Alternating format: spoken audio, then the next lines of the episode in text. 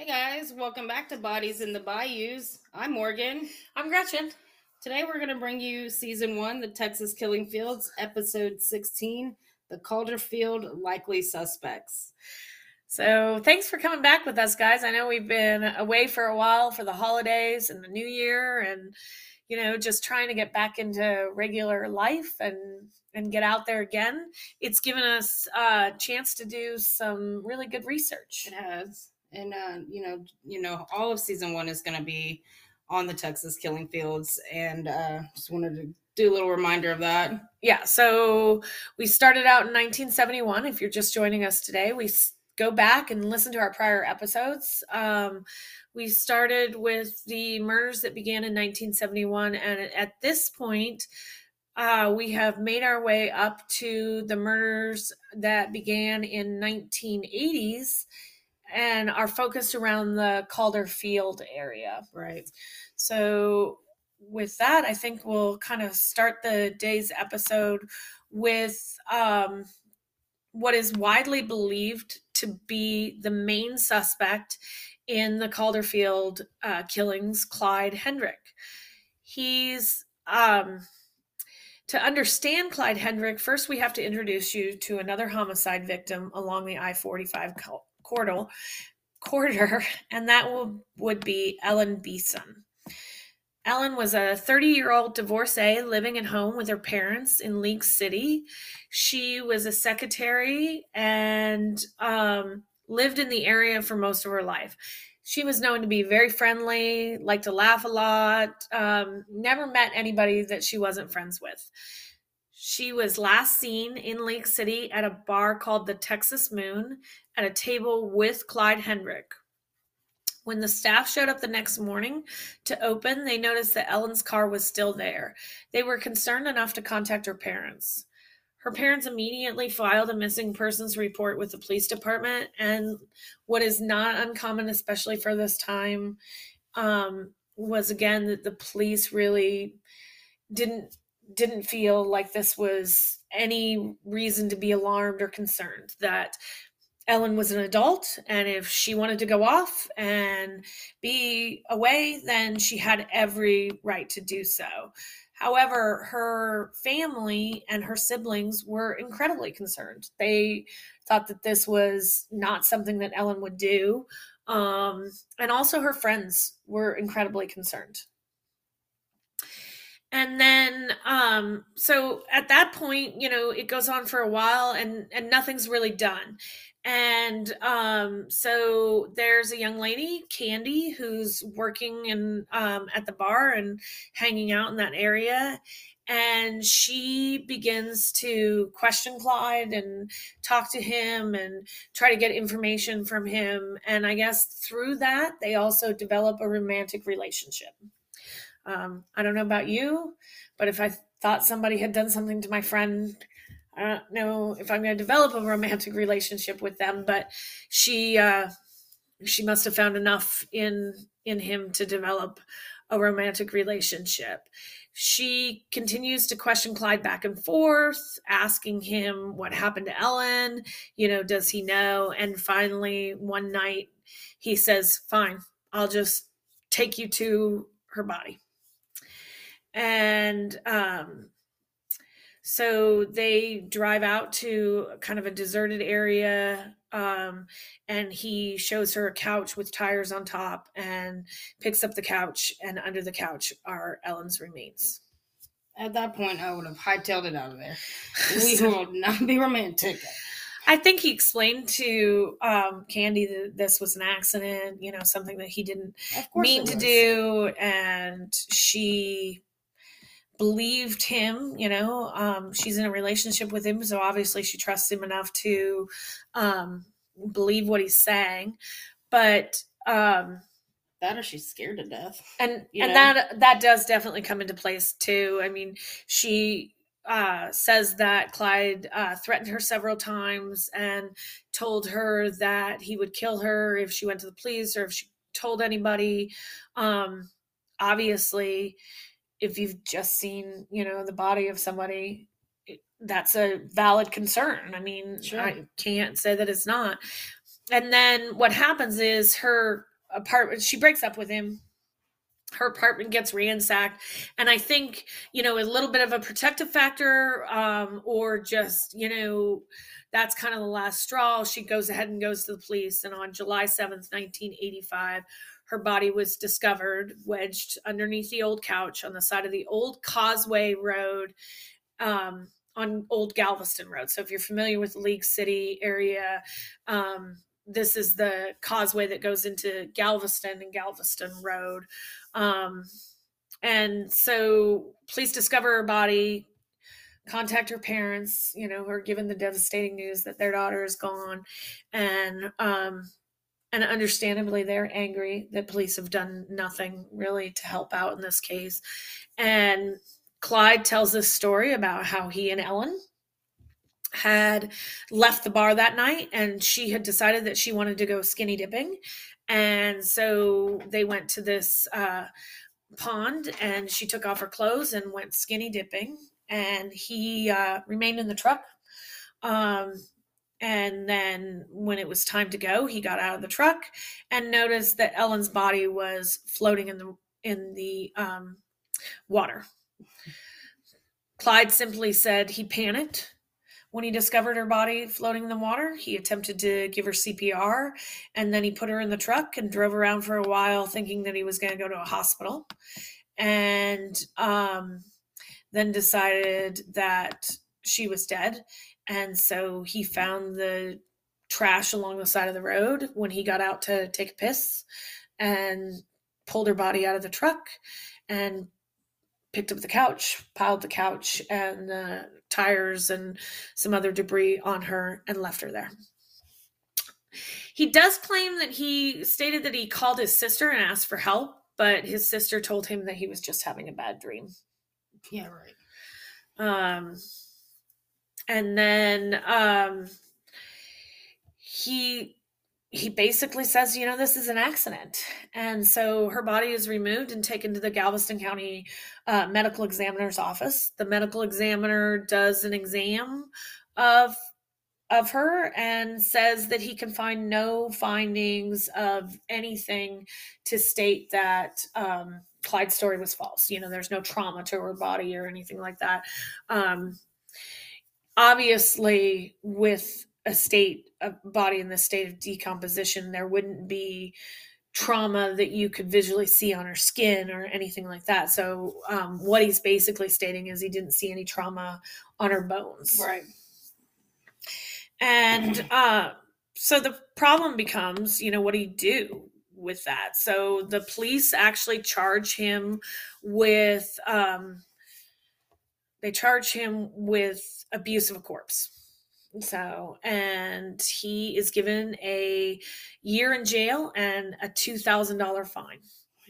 And at the time, one of the prosecutors in that case said that Clyde was a sick person. He had been accused of raping a 14 year old girl earlier.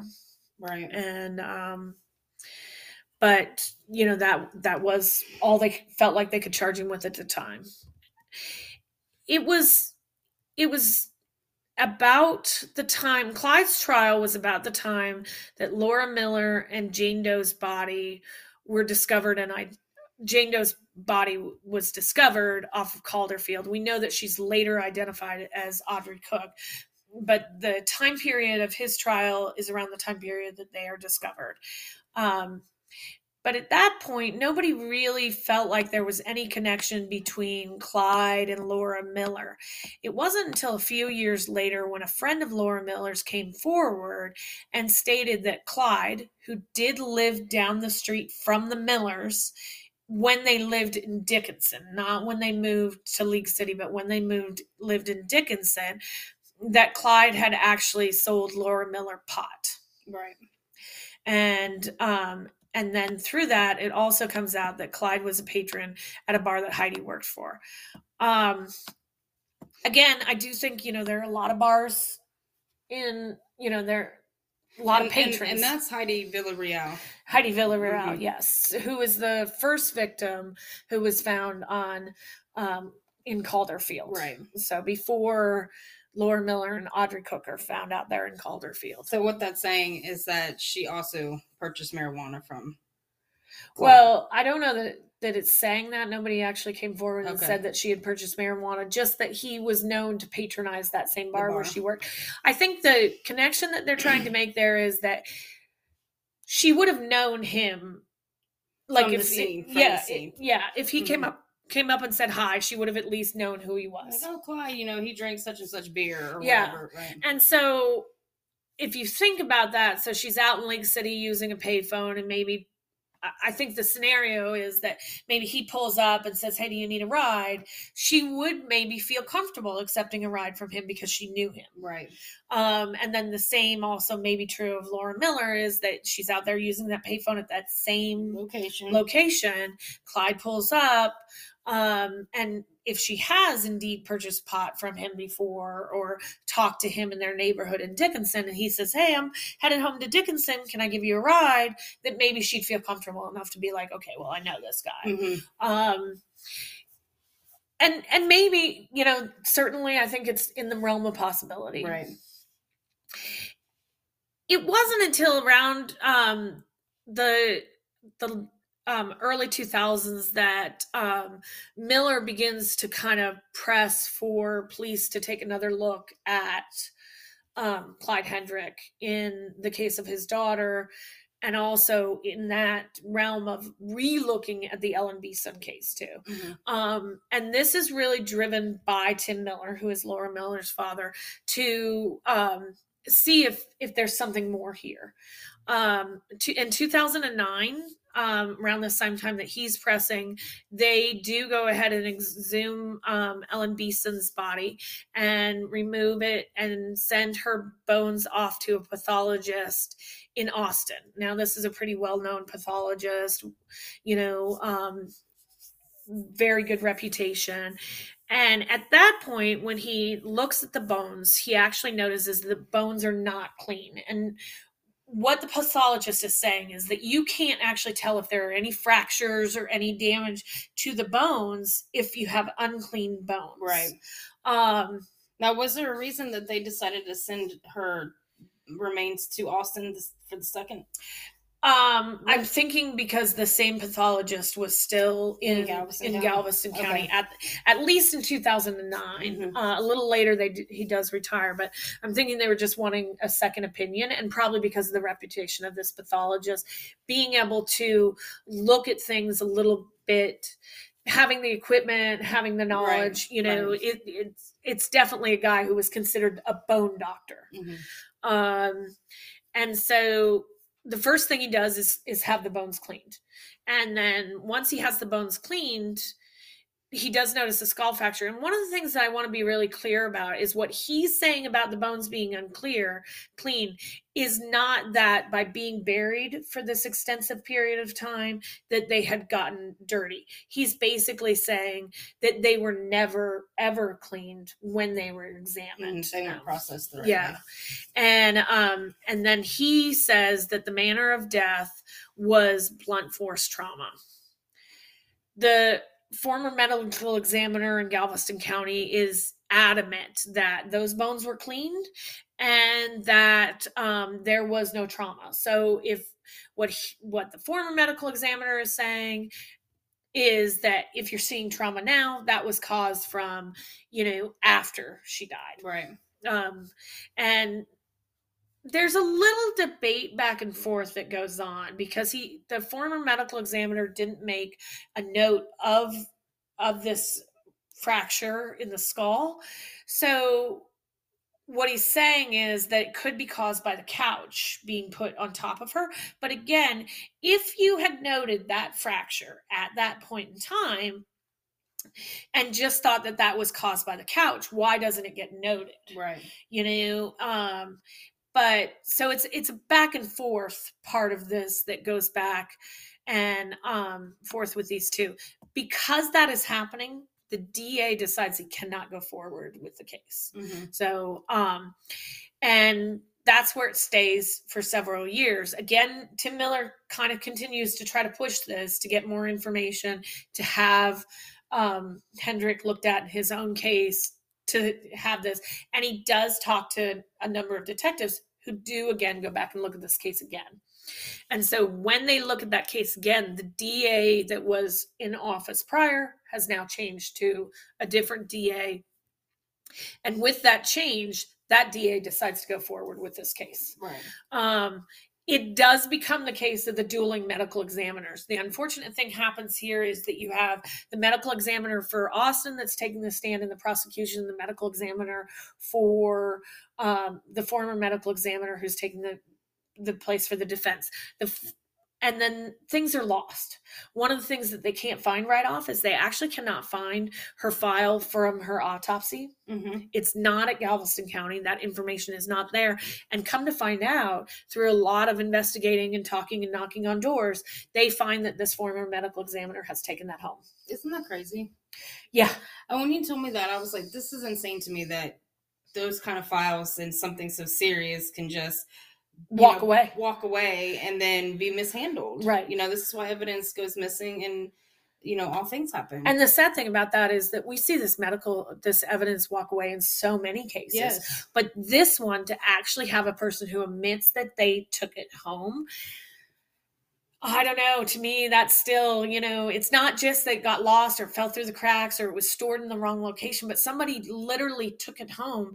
And the reason that this person took it home was because he didn't want his case to be questioned. Right. you know and again that also brings up some really hard questions here. What other files were you taking home? What else are you hiding? What are you not being truthful of? Is there other are there other cases that should be looked at in galveston county that were under this person who is saying he cleaned the bones But- and, he, and he also got so scared about them Right. questioning his um, work that he takes it home and hides it and hides it and destroys some of the stuff. You know. Well, he says they're misplaced, but there are 65 l- sli- Mhm. slides from his autopsy that are not with his case that he said, well, they miraculously, you know, have gotten misplaced somehow. And then, but obviously you've taken it home. So we don't have any idea if he destroyed them or threw them away. There is one photograph that is available from that autopsy, which does show the unclean bones. But like he said, that was before. photograph was taken before. Right. So how can you argue with that? Um, and you can't prove it. you can't you Mhm. can't prove it but there are problems with the austin pathologist too you know there there are certain things that go missing with him there photographs of those bones when he first got them are also not with his file Right. and so when one medical examiner says they were never cleaned and the other medical examiner says they weren't they were cleaned all you're getting with his file is pictures of them now Cleaned. cleaned by him Right. and so it's questionable and that then one of the other interesting things here is that at the time the medical examiner's office in galveston didn't own their own x-ray machine so they would have to borrow one from the local hospital you know um which is just hard to believe that but i think still happens in small communities today where we don't have the money to give medical examiners the equipment or the training needed to do these things properly Sure. but Galveston, even at that point in time, is not like this is not a tiny small community. Yeah. So So what's crazy to me about that is like, yes, maybe they didn't have the resources they needed, and it- but yes, Galveston. It's not like it's that small, but it's also not the first time you know a case like this has come through their office. no, it's it's not. It's definitely not the first time a case like this has come through the office. We've covered several of them that are going through the Galveston County Medical's office, and and these a lot of these cases that we're covering are unsolved. And now you want to say to yourself, well, of course, I mishandled this, or you know, now I'm Yeah. scared. Like, and I took this file. How many more have you been on? And you don't think, oh my gosh, what is going on around here? Well, and it You know? definitely it also worries you about some of those other cases that we had hoped for DNA possible evidence to be in there. Is that in your basement too? That's it's terrible to say, but you have to ask yourself that. You do. You know, um, and it's just It's shocking. It to me. And then one of the other things that kind of comes out with that too is now you have this dueling medical examiner. It puts into question other cases that he's testified in where people could come forward, you know, and have their cases thrown out. And maybe those people are really guilty, but because he does a, a shoddy job, Right. I mean, all of that can be overturned. and, and where you have some of that where they're you know maybe they are involved or not you also have the ones that are innocent Right. and you know because of bad forensics so to speak you know they're spending the rest of their lives in prison Yeah. i mean it goes both ways It does. And um but that that being said, I mean, I don't have a whole lot to say about Right. the Austin medical examiner too, because this is he's the top of his field. He's the great bone doctor, and even in his lab, we're not keeping track of exactly. all the evidence that we need there too. And so, um, and and really if you're, he's going to be on the prosecution side you would think he'd want that evidence you know of proof well, I and if you're if you're top at your field, it just really wonders makes me wonder what do we have that's at the bottom of the field? Because just right or what Yeah. what why doesn't that go recorded or you know, you know and this is not this is not like we're talking about the 1970s we're talking about 2009 when they when they ex, um exhumed her body right? So almost all of the the things that we have in place nowadays the ways of evidence collection and like taking these pictures and making sure that everything is really documented well that would have been in place in 2009 sure it would have been protocol you know and um and to find out that you know all of this is still going on and he's walking away with a a mountain of evidence and his you know slides just dropping out in the parking lot as he wanders to his car. It's just it it really is very sad. It is. Um, and then the other thing that does happen in this is as Clyde is awaiting trial, supposedly he told his cellmate and two other prisoners that he had had sex with Laura Miller before she disappeared and was responsible for the murder of Laura and Heidi Villarreal. These acca- accounts were unused, unable to be used against him in the case against Ellen part of that is for so many reasons. I mean, you you don't have any corroborating evidence with uh, this jailhouse informant coming forward, um, and so you can't necessarily bring this into the case. Um, but Tim Miller's family and Heidi Villarreal's family were at Clyde Miller's trial. right so, you know, hoping that something would come out of this to give them some sort of closure in their own possible cases or some sort of answers, I guess, in their own possible cases, because I don't know how easy, how much closure you can get when you lose loved one. Um, but, uh, and for me, I, I do have a lot of trouble with jailhouse informants and, and I can't 100% say because you had a jailhouse informant come forward that that that puts Clyde Miller on the radar for these cases for me personally I mean it it it does give me pause when we're talking about jailhouse informants Sure. um but that does that's what really you know other than you know we had contact possible contact with these two um you know, it's hard to tell with Audrey Cook just because we don't have a whole lot of information there, but that um, that Clyde could have been responsible for their deaths, but it does it is what brings him forward as the um, main suspect currently in those three murders. Now, when you look at that, they definitely only make him a suspect in the three and not necessarily in the 1991 killing of Donna Prudhomme right um, which, as a reminder, there are four women who are found in Calderfield. Um, and so then in uh, 2014, he was convicted of volun- involuntary manslaughter for the killing of Ellen. The jury did, had enough reasonable doubt and could not um, convict on the second degree murder charge. There are some there were some things that I really felt were important in the trial that we may not have brought to light. The dueling autopsies and, and stuff really kind of muddied the water with this case, but there was a detective who testified about Clyde's confession, his original confession uh, on Ellen and how she died.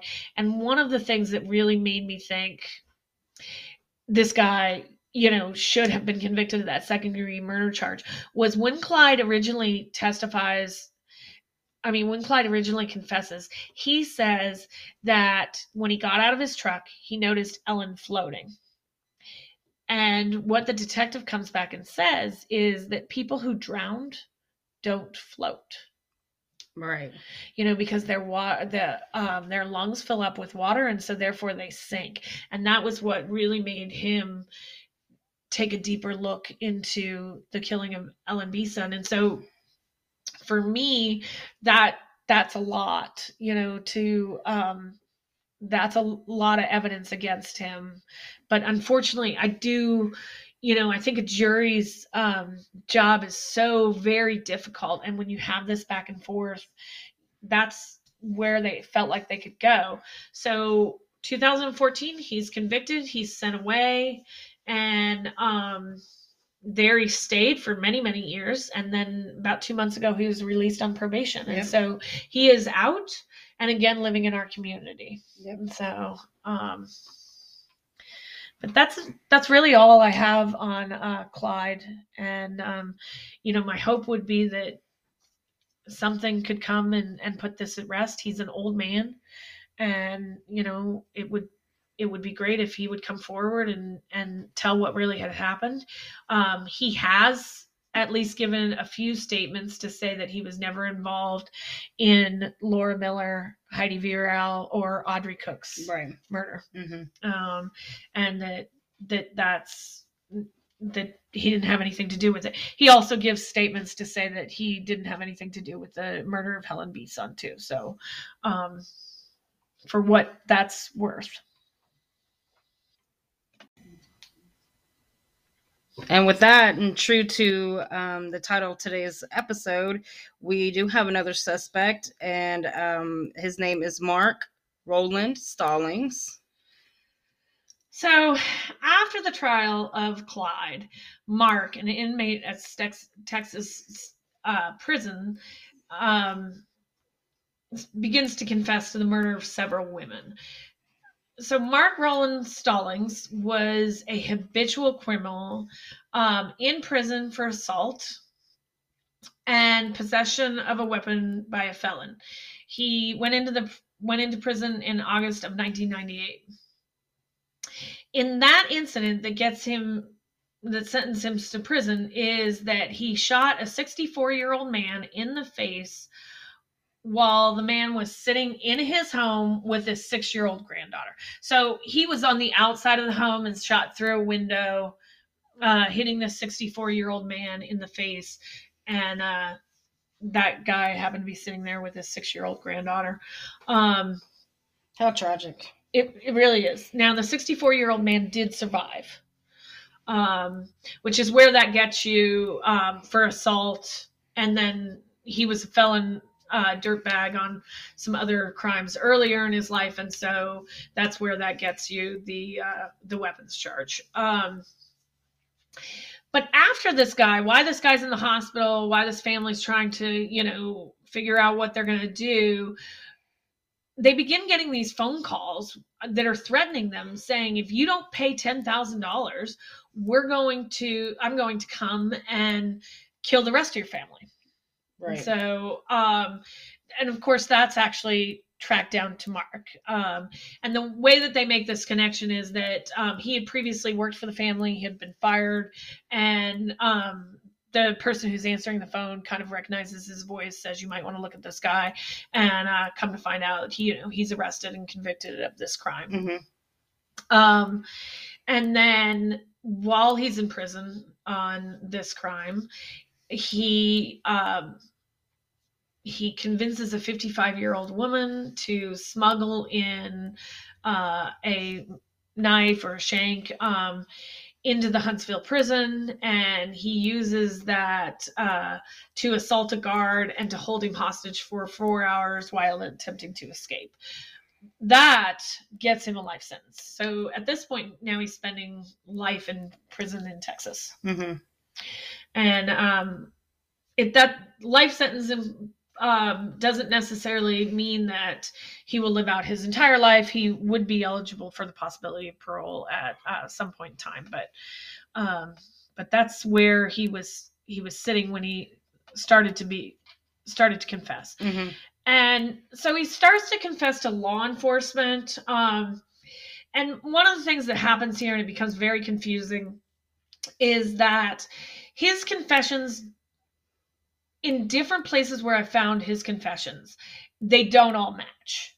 Okay, so the the first confession that I hear from him is that he began um, killing in his twenties. He first killed a prostitute, and then he he says he doesn't know her name. Maybe he does he didn't remember. Maybe never had her name, but he picked her up at a hotel, um, and that she was just skin and bones and a waist. Um, and that then he drove her to Calder uh, Road where he used a seatbelt to strangle her, and then he left her there.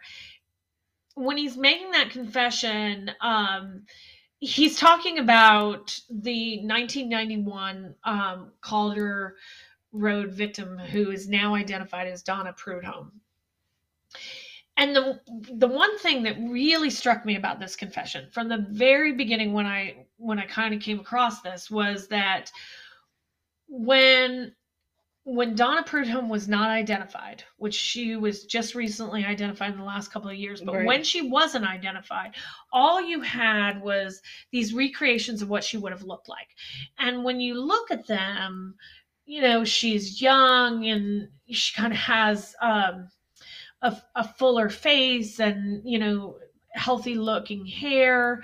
And so you get this idea that she has a very similar look to the other victims who were identified out there, which is, you know, Laura Miller, who was identified at the time, and also uh, Heidi Villarreal, um, who was identified at the time. And so when I first read this confession, one of the first things that I thought was, aha, how would he know? Because when she's identified later, you get the picture of her, which definitely shows that this is a woman who had a harder life. Right. You know, um, you can see how how skinny she is, how um, she's a little gaunt in the face. This is definitely a person who has a hard, difficult life. Mhm. And so when he's describing this murderer, it just seemed like he really was describing her. Right. But then Physically. physically describing Right, her. right. And so it it started to to me, I was like, well, how would he really know that unless he had actually come across her? But then I started to delve more into, you know, other interviews he's given, other confessions he's given. And I've stumbled across the interview that he gave to the author of Deliver Us, which uh if some of you don't know, Deliver Us is a book on the Texas killing fields, which covers some of the victims that we have uh, covered um, on our podcast. And so, if you're looking for more information, it's a it's a great book. Go and check it out. Um, but he gives this confession in more detail. Um, he talks about that he um, worked for Robert Abel on Robert Abel's ranch in Belleville, and then that Robert Abel and him, you know, had this kinsmate connection because they both, you know, had kind of he could tell that Robert Abel had evil on his mind and um and that Robert Abel had a darker side. So he's drawn to Robert Abel because he has a darker side and so he's kind of drawn to Mhm. this. Like he sees something in He sees himself something and, in- and yeah. Robert. Mhm. Um, and then so then he says la- ro- later Robert Abel moves him to League City, and he tells this story about how he Robert Abel asks him about prostitutes, and so he goes out looking for a prostitute. He brings this prostitute back to the Stardust Ranch, where both he and Robert Abel have sex with her, and then he's getting ready to take her back to where um, wherever you know he picked her up and robert abel comes out and says no i need more time with her and so he leaves her at the property and then the next morning when he comes out there robert abel tells him that he has strangled and killed this young age asian prostitute um and that abel just kind of tossed her out onto the property and so he Mark, being the hero in this, decides to go out. He gets the body, digs a hole with the backhoe, and he buries her on the property. And then, um, And I- if this is true, this is that is such an odd thing to do. Let me just go bury your body, Gretchen. I mean, you know, you've done this. Let me go take care of that for you. I, I, I mean, that I guess you know, thinking that they're these dark, connected souls. conne- yeah, um, sick. twisted uh evil a little bit um and so then then mark claims he went out shortly after that and he picked up another prostitute and this time when he's talking about that prostitute he's very much talking about some of the things that he talked about in their earlier confession that i had read to you earlier but timing wise this doesn't seem like it's 1991 so he's talking about how she's addicted to drugs and you know kind of um just doesn't like that she's almost telling him that she doesn't want to live anymore. Mm-hmm. and uh so he strangles her and kills her and he puts her out there on the property then he tells you know then he basically goes and tells robert what he's done and and robert apparently gets very upset at him and says there are too many bodies on the stardust ranch.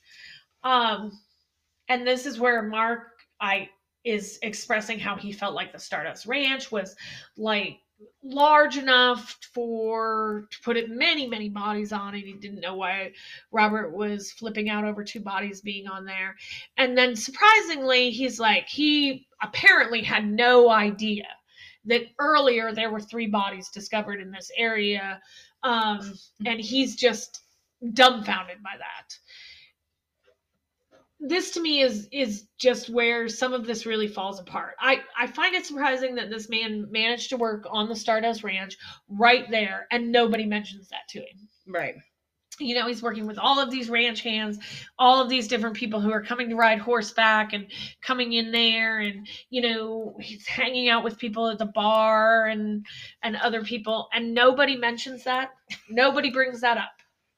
It never comes out Ever. You know um and i just i just i i cannot i cannot believe that he was that oblivious to this. No. and then you know the other part of this is that this isn't it's not like he suddenly gets to league city. It's not like he had a history of being in this area. Some of the other confessions that he makes of killing other women are in the alvin area. And so it's it's not like this is just all of a sudden he comes from belleville here and he doesn't know anybody or know anything. You know he has a connection to this area. Yeah. and so i just i just can't believe it. What is so crazy to me is it's just another person connected to this ranch too. You know that just right. it's almost unbelievable to me. when he confesses and a reporter finally goes to robert abel and says hey this is what uh, mark is saying robert says i recall mark working for me but he was too stupid to even string fences so then what he says is that one of the last things that he does is an act of revenge from being fired because after he puts the the other prostitute's body on the ranch. Robert Abel sends him back to Belleville and then pretty much immediately fires him. And he says he's so mad and so upset that he goes out and gets a prostitute, and she's about the age of between 14 and 16 years old. He brings her to the ranch. He leaves her out. He he kills her. He strangles her also, and he leaves her out there. And that she is discovered then as the Calder Road victim. Mhm. Um, again, I have to go back to this because these confessions don't seem to make a whole lot of um like they're so different in the two different tellings of it there there are two things that that come out here one is that if you believe what he's saying then there are two more bodies out there on that area which tim miller extensively searched for Right. for That haven't been while. recovered. yeah Mhm. that haven't been recovered that now are somewhere on property that is really at this point being built up as single family homes Mhm. um, so that's one. But number two, what we do know now that um, this victim has been identified as Donna Prudhomme, she certainly wasn't between the ages of 14 and 16 years old. No. And when you look at the photograph of her shortly before she passes, you wouldn't make that mistake. Right. You know, that that wouldn't be something that you would like mistake her for a 16 or 18 year old girl. No. So, um, and so I don't know. I, I originally I was very much on the board. I mean, I, I remember coming to you and saying, I think this guy actually, you know, this makes actual sense. Right. And the more research that I've done on it, the less sense that it makes. He does confess to killing or being involved in the killing of two other people. And I think it's important to talk about them because um, they are really kind of those women who it just seems like sometimes that nobody cares. Yeah, they're forgotten. Mhm. And so, um, And why would you say something like that? You know, right. too. Like it does make you wonder. You know. Um, so one of the one of the women that he talks about killing is um, Benna Bea Bowen. She was 27 years old at the time of her death. Her body was found on an asphalt road in Fort Bend County in April of 1986. And the other one is April Eaves, was 19 years old when she was strangled with a red ribbon used to tie her hair back. Her decomposed body was found in a trailer in June of 1989 in Fort Bend County. Um, so the April Eaves case, he talks about to the author of this book quite extensively, saying that her name was uh, Champagne, um, and that it was actually a friend of his, Bam Bam, who both he and Bam Bam had picked up April, um, brought her back to that trailer, had sex with her, and that Bam Bam actually strangled her and that he found out about that. And so he kind of closed up the trailer with some um, stray dogs and then left the trailer. Um, and then um, i think with with benna uh, b bowen he does kind of talk about that one that he might be responsible for that himself or might have been involved in that with uh, other people. So one of the questions that certainly comes out here is why do you confess to a bunch of crimes that you didn't commit? Mm-hmm. um, and so there is a police officer who believes that part of the reason that he's doing that is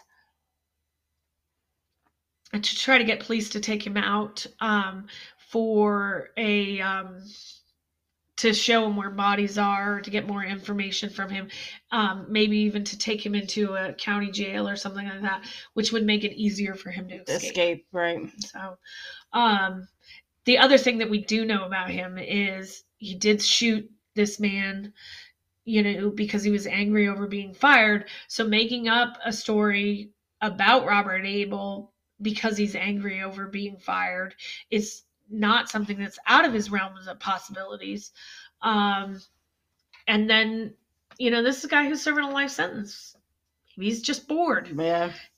you know I mean, it's almost that revenge again. You Mhm. know. Yeah. I do think that you have to possibly consider that he did have something to do with one or all of these murders. One of the things that the police do clearly say is that he was able to pinpoint where this abandoned trailer was and I guess where on this asphalt road road this other young lady was found um, and that these were out of the way places.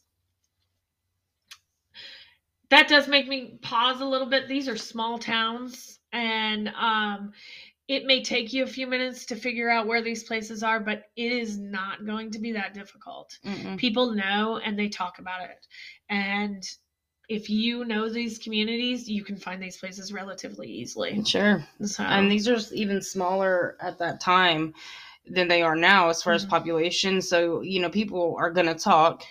And if you're just like we were talking earlier, riding home from the bar, you might be like, oh, Gretchen, that's where so and so happened. And, you know, and then it's in your mind. So, And then the last thing that just, and again, we are not able to access all the records or, you know, haven't been able to access some of the records that we would love to have access to to give us some of these answers. But what I do know is that um, Mark Roland Stallings was convicted in Guadalupe County of use of an of a motor vehicle in August of 1989, unauthorized use of a motor vehicle in 1989, and was given a 10 year sentence. Um, and the sentence was longer because he had a 1985 uh, theft charge. It's surprising to me that he would be given a 10 year sentence and then out in 1991 in order to murder Donna Prudhomme. But again, we don't have any evidence to say that he was in jail or, or in prison at the time of, of Donna Prudhomme's death or not. Um, I think authorities would would have better access to that. Um, and they have said, or at least some has, authorities have named him as a suspect, a possible suspect in this Mhm. case. And so, you know, they may be looking at things that we're not looking at, but um, it just gives you an idea of th- there may be reasons to doubt a little bit of what he's saying, also. All right. so um, with that, we'll go into the next suspect, David Allen Walker. Now he's he's an interesting one for me. So David Allen Walker is is one of those suspects that is not named by police. He's not somebody that has been named by Tim Miller. This is just somebody that in doing research that I've come across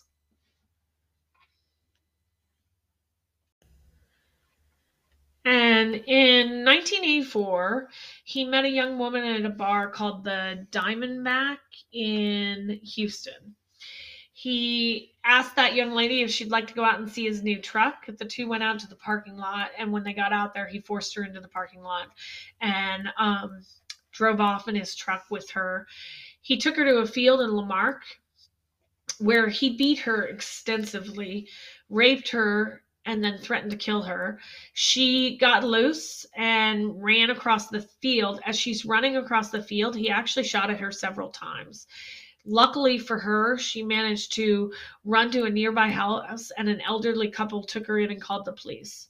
When the police arrived, they um, she described the man to them and told him told them her his first name, and they quickly the officer knew who the man was not necessarily did he know who he was, you know, from dealing with him. He actually knew who he was because he knew who his father was. Right. So his father was actually a La Marque police officer. So he was arrested the next morning, and when they searched the truck, they actually found her earring in the truck. At the time, he was on probation for a 1980 burglary charge, and due to that fact, the police felt that he would get a lengthy prison sentence. But one of the things was they could not charge him with attempted murder because they couldn't find the gun. So they only charged him with aggravated rape. To the surprise of everyone, he was only given a 10 year prison sentence. This was his second felony charge, and he's only given 10 year prison sentence. No, I'm sorry, 10 year sentence of probation. Total of 10 years of probation. And so For a second felony charge. for a second felony Mhm. charge, an aggra- and it's an aggravated rape charge. So, um, where he kidnaps somebody, takes them somewhere, tries to kill them, beats them extensively, and um, and he's given ten years on probation. Pretty much from all accounts, he manages for the next five years to avoid law enforcement. And while on probation, he lights his girlfriend's car on fire. And even though his uh, father, being a La Marque police officer, could not save him from being sent away. However, again, now this is a third charge.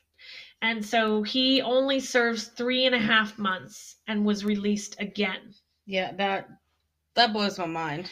So, Yeah, he may not have the dad may not have been able to pull some strings as far as him being indicted, but he definitely had some strings to pull there, in my opinion. Come on.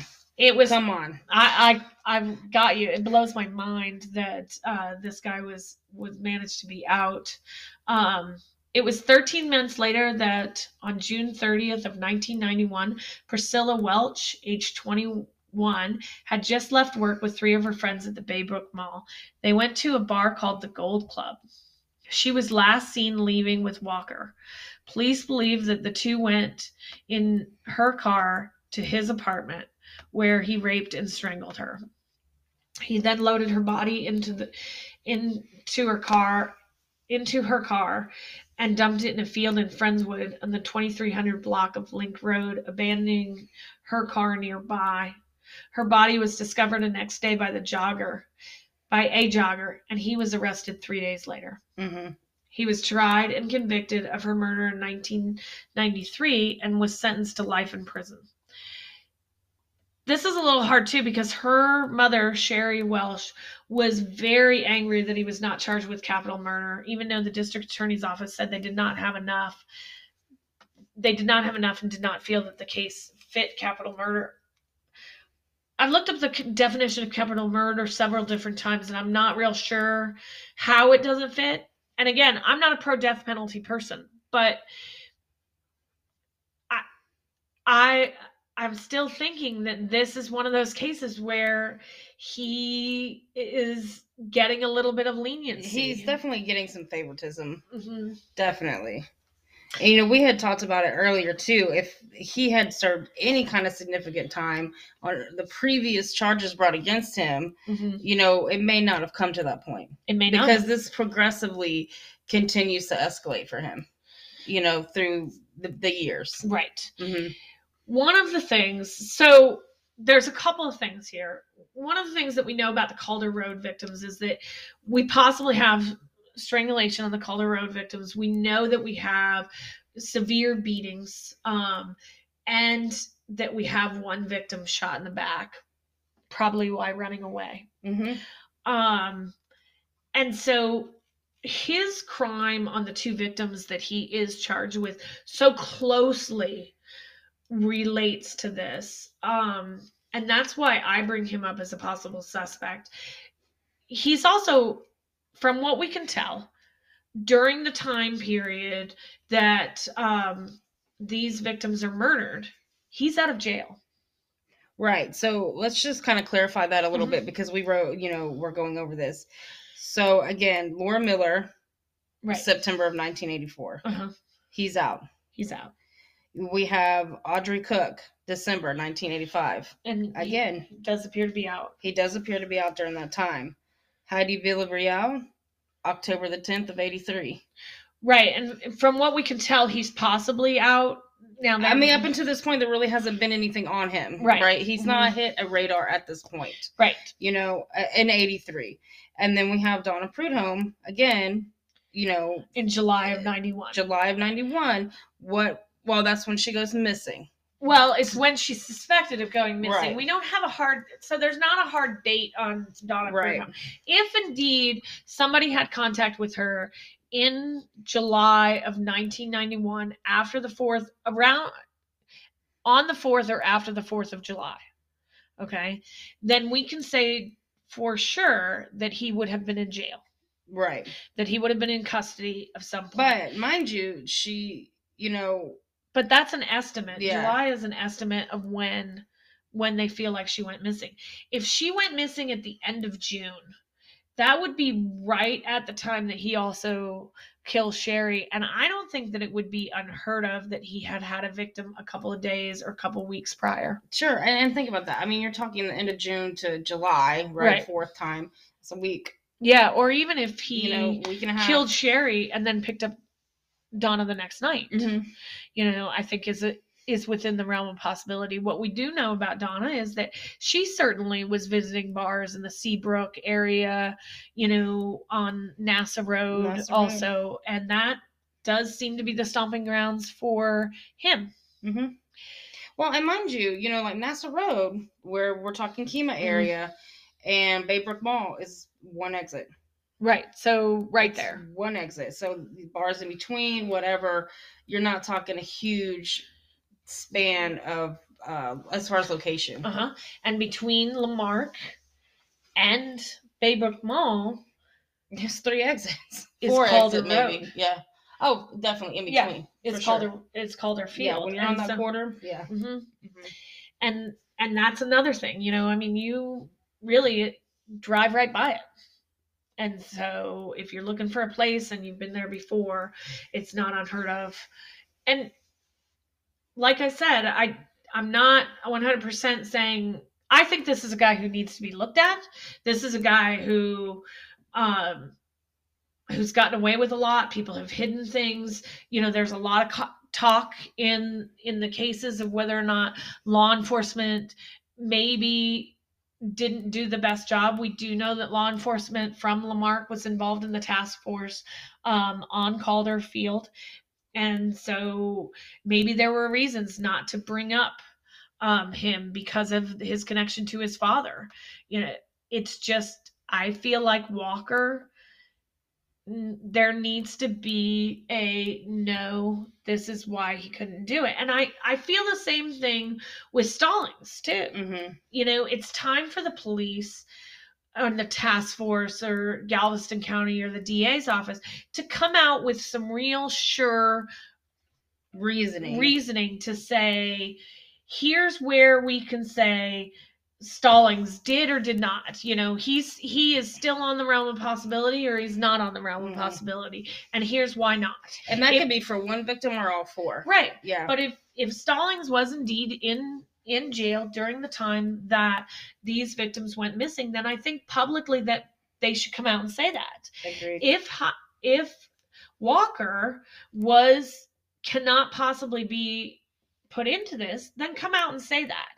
You know, or at least come out and say that you've investigated Walker and you can't eliminate him. hmm But he's not even he's not even mentioned Exactly. you know this is this is something that you know i came across because i read an article about tim miller and his family and on that same page is the is walker and a story about him and just putting the pieces together we're like why isn't he looked at but the second part of this that i really think is very important is if you can rule Walker out for the Calder Road victims, then fine. But can you rule him out for other victims along the I 45 corridor? Right. Because this guy has a history of picking up girls at bars or at, at wherever and and basically raping, beating them, and killing them. Exactly. So, yes, he's only convicted of killing one person. But if this other young lady hadn't gotten away, she would be a second victim. sure. So, Easily. Easily. hmm And we may not even be talking about her or knowing about her. We would possibly would have talked about her as a victim with no information in her case, like so many of these other cases, you know, where unfortunately the evidence is gone because they laid in a field for so long and may not have even known has she not gotten away. hmm Exactly. And so I think it's time to have some transparency. These cases have gone on way too long without any transparency of just the quote unquote, this is an open case. hmm hmm So, you need to put new eyes on it. yeah. You know, or focus. You know, a little bit more on some details in there. You know. And if Robert Abel is no longer a suspect in any of these cases, I absolutely think that somebody needs to come forward too from the police department or the Galveston County DA's office and clear his name because really that's unacceptable also. right. you know if if you can clear him of these crimes um then that needs to happen too i know that he has passed away but he has family um and there are other people in the community who still look at him as being a very likely suspect and the same goes true for clyde hendrick if clyde hendrick is is is only guilty of one crime then police need to come forward and come out and say that too hmm And know. say, you know, this is why X, Y, Z. yeah You know. so, and if you can't clear him, then maybe we need to say that too. But somewhere, some transparency needs to come forward of what is still being done on these cases. We have four slain women laying dead in this field, you know, and that's not even to count the numerous amount of them that came before. Mm-hmm. So I think with that being said, thank you so much for joining us today. And I hope you listen to our next episode.